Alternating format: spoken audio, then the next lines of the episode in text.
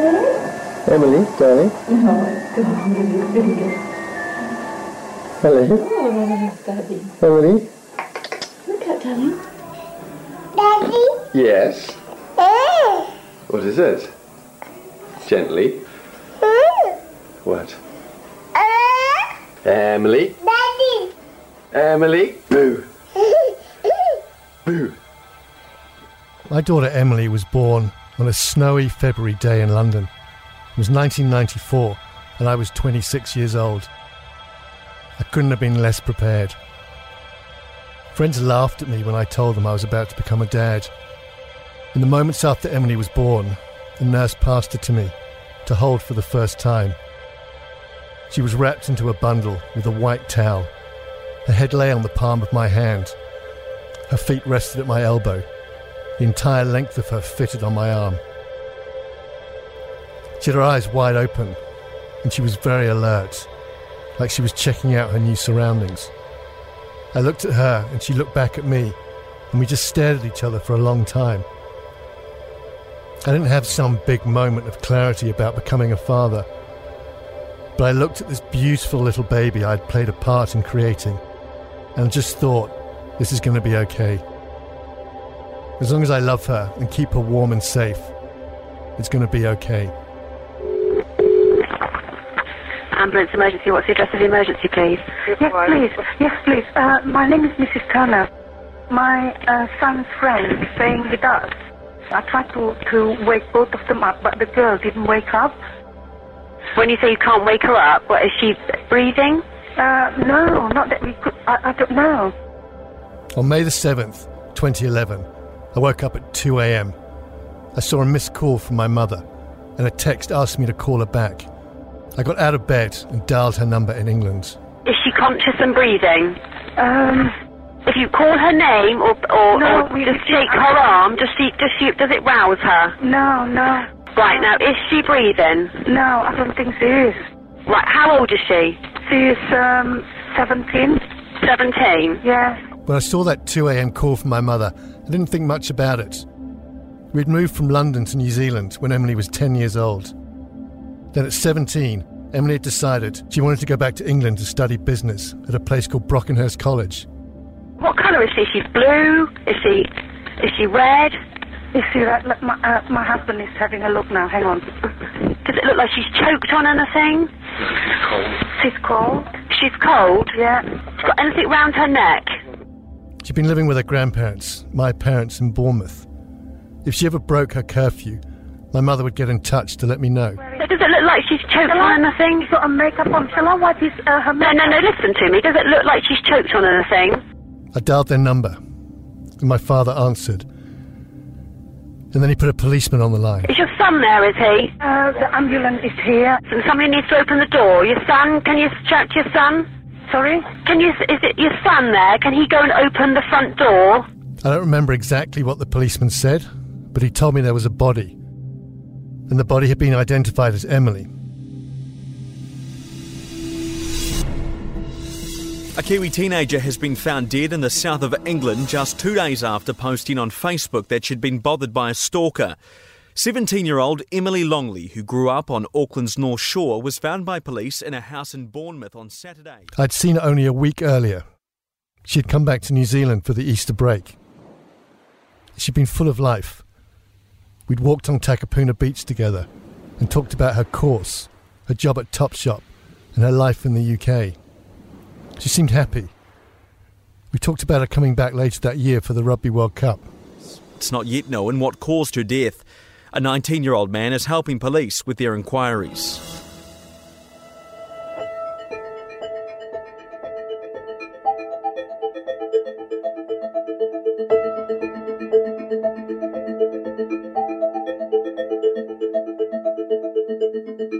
My name is Mark Longley. My daughter Emily was murdered in 2011 when she was 17 years old. It's sometimes said that time heals all wounds, but that's crap. Death sucks, and we need to acknowledge that. This is a podcast about grief. It's about death and its impact on us, how we mourn, how we cope, how we treat grieving people. I've spoken to people who have lost parents and partners, grandparents and children.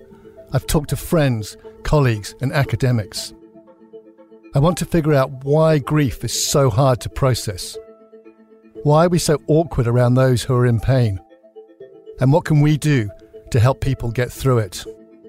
We need to talk more about death and grief. Because until we recognise it is part of life, we will never learn to live with it. Outside the house where Longley was found dead on Saturday, flowers have been left. It's been three days since her body was discovered at this house in Bournemouth, southwest England. British newspapers say this is the home of her ex boyfriend Elliot Turner, and he called the ambulance after finding her lifeless body on Saturday morning. The news spread quickly that Emily had died, first on Facebook and then in the media. People were getting in touch asking me what had happened. I didn't know much. I just wanted to get back to England. It's understood Emily's ex boyfriend and another 17 year old boy that she also knew were arrested, but they've been released on bail without charge. Her ex boyfriend was seen by neighbours sitting in an ambulance with his head in his hands. The next day, I was driving to the airport when I first heard it on a radio bulletin. I stopped for petrol halfway between Whakatane and Auckland, and I saw a newspaper stand full of copies of the Herald. Emily's face took up the whole front page. As I walked across the forecourt, I thought I was going to throw up. I got to the airport, and as I waited to board, I saw people throwing copies of the paper and my daughter's face into the bin. I wanted to shout out, Don't throw it away. It's my daughter. The parents of a 17 year old Auckland girl who was found dead in a house in Bournemouth have flown to the UK to seek answers about her death. When I arrived in England a day later, I drove straight from the airport to the morgue. I was met by the same policeman I'd early talked to on the phone. He took me into a room that had a window into another room that was dark. He told me that the light in the other room was going to come on slowly. In there would be a bed, and on that bed would be Emily. As the light came on, I convinced myself that it wouldn't be her, that I would look through the window and see someone else. I looked through the window into the room. I could see the bed, neatly made with a white sheet and purple blanket. And there was Emily, her blonde hair ruffled against the pillow. She looked like she was asleep, like I'd seen her a thousand times before. It was like a school morning where she'd slept in. I remember thinking that I would walk up to her and shake her, and she would sit up and say boo, and we would laugh at this big joke she'd played on me. I walked over to her and touched her face. Her skin was soft like it had always been, but it was cold. Like no cold I had ever felt. And in that moment, I understood. Emily was dead.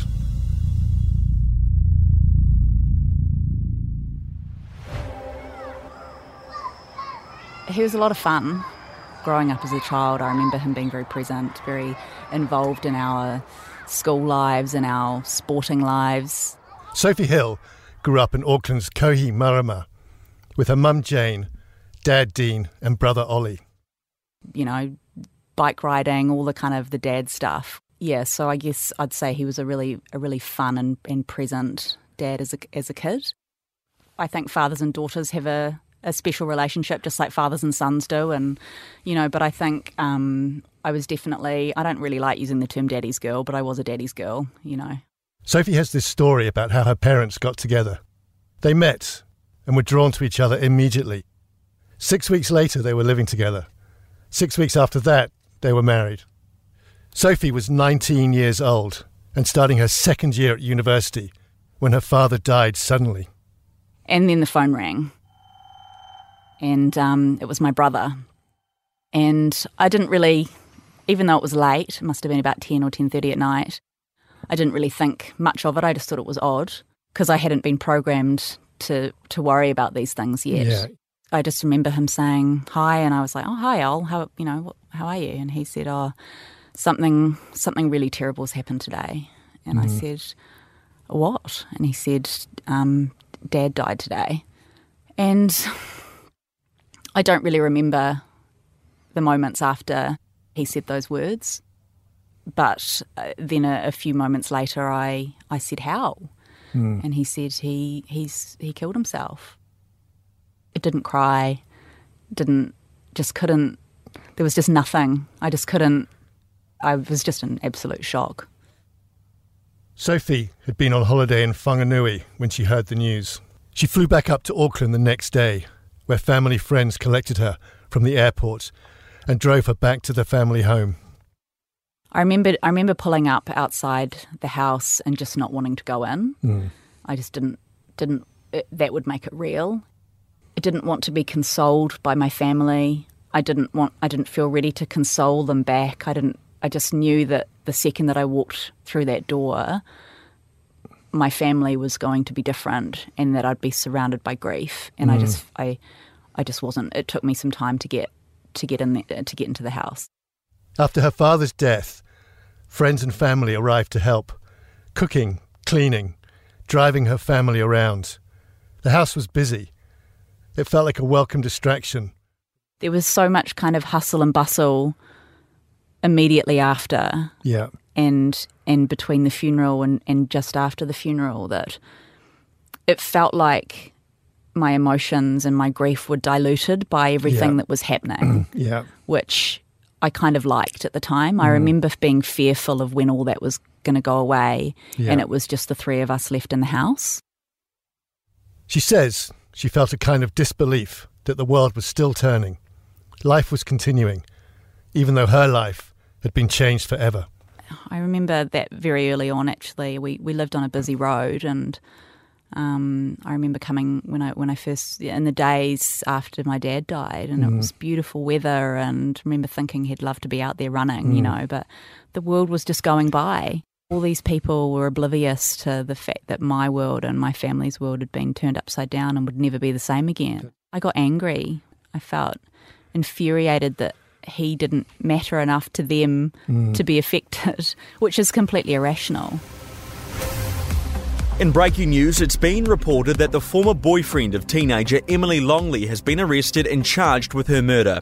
Longley grew up on Auckland's North Shore and was found dead in a house belonging to Elliot Turner's family in the south of England in May.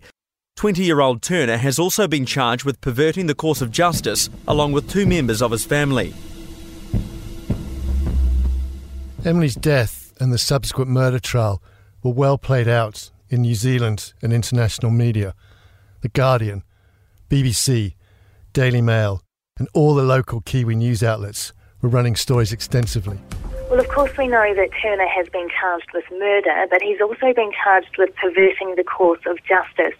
And in addition to that, Lee Turner, aged 53, and Anita Turner, aged 50, have also been charged with perverting. The news was everywhere.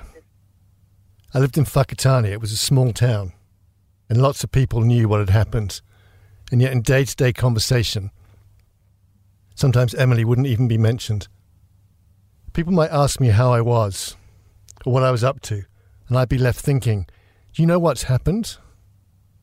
My doctor, neighbours, people who I knew were aware she was dead, still wouldn't mention her. I understand now why people were afraid to mention Emily's name. It was in case they said the wrong thing or upset me. After someone dies, it's always hard to know what to say there have been things that have been said to me that haven't helped, mm. that have upset me. I had one person say to me, she wrote me a card and she said, all the nice, you know, I'm sorry and mm. uh, and I'm thinking of you, and then kind of rounded it off with, you need to be grateful for the time that you had with him. Even though I know that it was the best intentions, I felt like I was being robbed of my right mm. to feel sad and to grieve, and that I was meant to feel grateful, and and I didn't feel grateful. I felt ripped off. And I think the other one for me is is a lot of people have said to me, everything happens for a reason. Look, I think it's just in people's nature to want to say something to cheer you up. Yeah. In those early stages of grief, you don't want to be cheered up. No, because right. you can't be. Yeah. For me personally, the people that just said, I'm so sorry, and I'm thinking of you. Yeah. Or I don't know what to say, but mm. I'm so sorry. That that was enough. Yeah. And that was lovely. Yeah. You know, because they were acknowledging it. The rotten bit about death and dying is it is clumsy. There's nothing elegant about it. There is nothing romantic about it. There is nothing scripted about it or anything like that. It is just all clumsy because it's new every time. Lies Groot Alberts is a grief therapist and a public speaker on palliative care. Lies moved to New Zealand from Friesland in the Netherlands with her family in the 1980s, and she developed her professional practice through her own tragic story of personal loss. Lies's oldest daughter, Nana, was almost three when she died, just days after Lies's son Iko had been born. She had a very acute uh, respiratory illness, which started when my labor started, and then she died two days later. Dear. And yeah. she was th- almost three. Almost three. And she died two days after our son was born. So that was that hope and despair and joy and sorrow. This experience of joy and sorrow coming so closely together left people in Lies's life confused about how to approach her. She says that in the days and months after, many people simply stayed away. Unable to find the right words, they chose instead to stay quiet. When our daughter died and our son was born, people did stay away and people didn't know what to do and mm. didn't know what to say. What do you do? Do you bring a, a, a present for the birth and, and, and condolences for death? Yeah, yeah. It was tough. Forty years have passed since Nana died, and Lies says that she has come to understand why some people avoided her and the subject of Nana's death. When our children die, our future dies, and yeah. it's really threatening and being a parent and, and being in that core of love uh, and being so wounded in that. Mm. And I think often it is threatening for other parents. And I think part of why some of our peers stayed away who had children a similar age mm. was because it was too painful. The does take courage at times to be with, with somebody else who's in a lot of pain people heal better in social networks, even if they reject them. And they need choices around whether they accept people into that intimate pain or not. Dr. Peter Bray is the program leader for the counselling program at the University of Auckland. We know people need to talk about stuff. And so just to sit with a cup of tea, people need that. They just need the silence to reflect, to talk, to others who may not judge them, who may not see them as contaminated by their loss. Peter was working as a school counsellor in England when he, his wife Bridget, who was pregnant with their son Freddie, and her three children, decided to move to New Zealand in the late 1990s. Yeah, about about 22 years ago, um, I was working in England uh, as a as a school counsellor, but also as a teacher. And I thought I'd, I'd like to see the world a bit. So I, I looked to new places. Peter took up a role as school counsellor at Mangere College. The details of Peter's story are difficult to hear. I guess some people might call her quite quite a hippie, quite a, a tall, buoyant woman, dark mm. hair, raven black hair, enthusiastic about pretty much everything, mm. uh, devoted to her children, and fortunately devoted to me as well. We were trying to trying to get a baby. We did some IVF. We've managed to create a child. And the child was, was born in New Zealand um, within a, a, a, month of his arrival. And then within about another eight months, uh, he was dead. Bridget and uh, Ben and Freddie and, and Daniel, her other boy, were, were involved in a car accident. They were going down to, to pick up a, a schnauzer for us, um, a pet, a puppy uh, and we were very excited about it. And they went off in the car, and I, I, I was left with uh, Simeon and Abigail back at base. And they went off on this wet morning and uh, had this accident. They were T-boned at uh, on State Highway One. The kids were eating breakfast, and uh, a couple of hours mid-morning, um, there was a knock at the door, and uh, two police officers arrived. They were standing in the doorway, and, and I'd understood that they were going to tell me something bad, and I made a joke about, oh, you know, in the films, the police always say they have to come inside, and and the next thing you'll do is ask me to sit down. Said, we do think you should sit down. They they told me that uh, there'd been an, a road accident and that my my wife had been killed.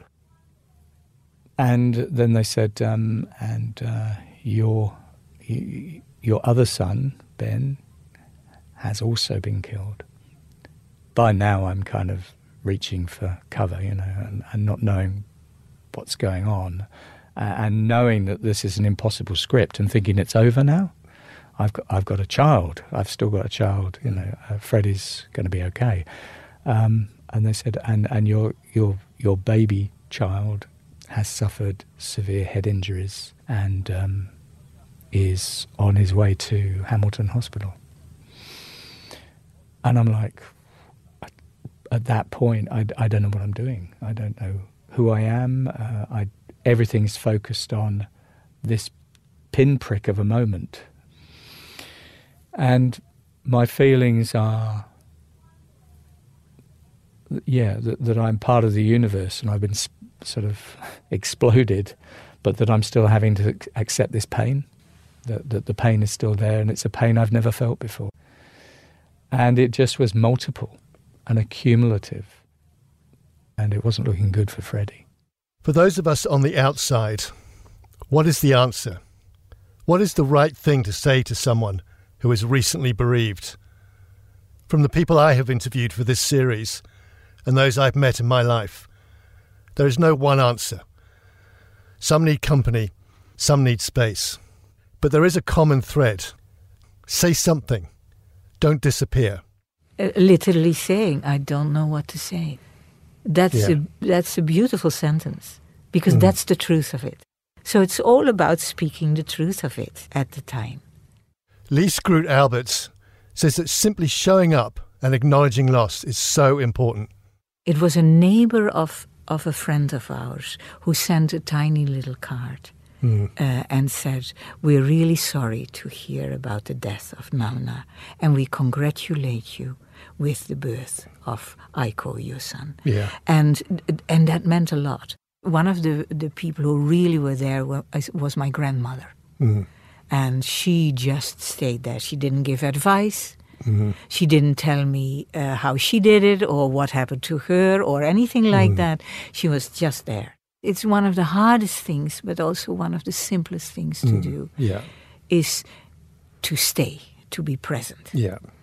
And you don't need to fix it because you can't. That's right. You yeah. don't need to uh, give advice because you can't, and it's nonsense most of the time yeah, anyway. Yeah, uh, however, the courage to stay present. Yeah.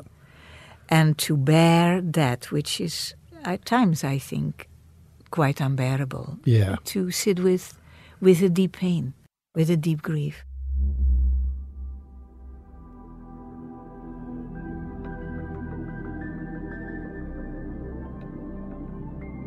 Hello, good morning. Who's that? Good morning, young lady. I beg your pardon, Emily Kate. Emily had a tougher than usual start to life. She was diagnosed at 18 months with a form of osteoporosis. She would eventually grow out of it, but for her first 10 years, she broke bones really easily. So we had to keep a close eye on her. Clever girl, walk. Oh, Emily, walk steady. Oh, fall down. Walk. Coupled with that, she had the spirit of a bull, and she charged at everything full on. Daddy, daddy. Yes, Emily, walk steady. Oh, clever girl. Clever girl. Her osteoporosis didn't slow her down. So, from a parental point of view, the combination was a nightmare. Dad, I can do a long cartwheel, look. Let me see. One time on a family holiday to France, when Emily was six or seven, she was doing her usual thing of trying to ski ahead of me. I was telling her to slow down, but she wouldn't. She soared ahead, going too fast, and she fell. When a child breaks a bone, the scream cuts through everything. Emily's arm had broken her fall and snapped in the process. She was taken by a skidoo to a French hospital, and the next day she was back on the slopes with her arm in a cast. Officially the fittest person in the family, and the first, yes. Life with Emily was often a mixture of I told you so anger and thank God she's okay relief. I used to think her spirit was hard to parent, but it would stand her in good stead as an adult. This is Emily's walk home every day. This is how, yeah, this is how I She walks walk. along here really, really slowly. I don't walk down here slowly. She does so slowly. And the lights are so slow here. They are, aren't they? They are right. Hey. A Here, what's this? Em? my school. And what's in there? The library. What what does she keep in the library? Books. How would you know? What's- What's a book, Em? I think it's one of those things that you wipe your bottom with. I miss the way Emily used to make me laugh. She was warm and loving, bright and beautiful, determined and strong willed. Being her father was fun. She was always up for something. She was my little mate as well as my daughter. Spending time with her was something that made me truly happy. And I miss that. The professor's been poisoned! Let's go find out who it is! Now, I am making potion. We've got you now! Ah, you've got me trapped, Powerpuff Girls. Present for you, Mojo Jojo! Oh, thank you, Powerpuff Girls. Once again, the day is saved thanks to the Powerpuff Girls and all is quiet. One thing I have learned through all this is that we need to be more open about death. We need to acknowledge the dead more. We also need to do better as a society at taking care of the grieving, to be present for them, to sit with them, to acknowledge them and their loved ones. This is her first sit.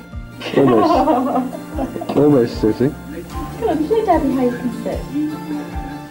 Emily, darling.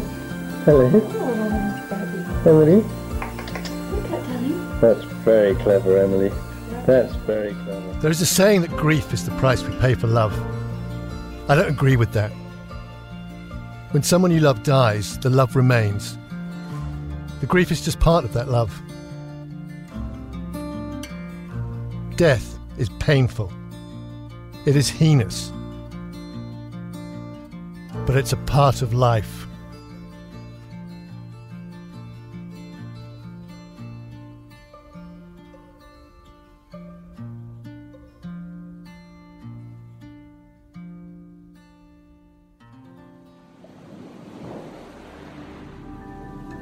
Death, a podcast about love, grief, and hope, was produced by Maggie Wicks.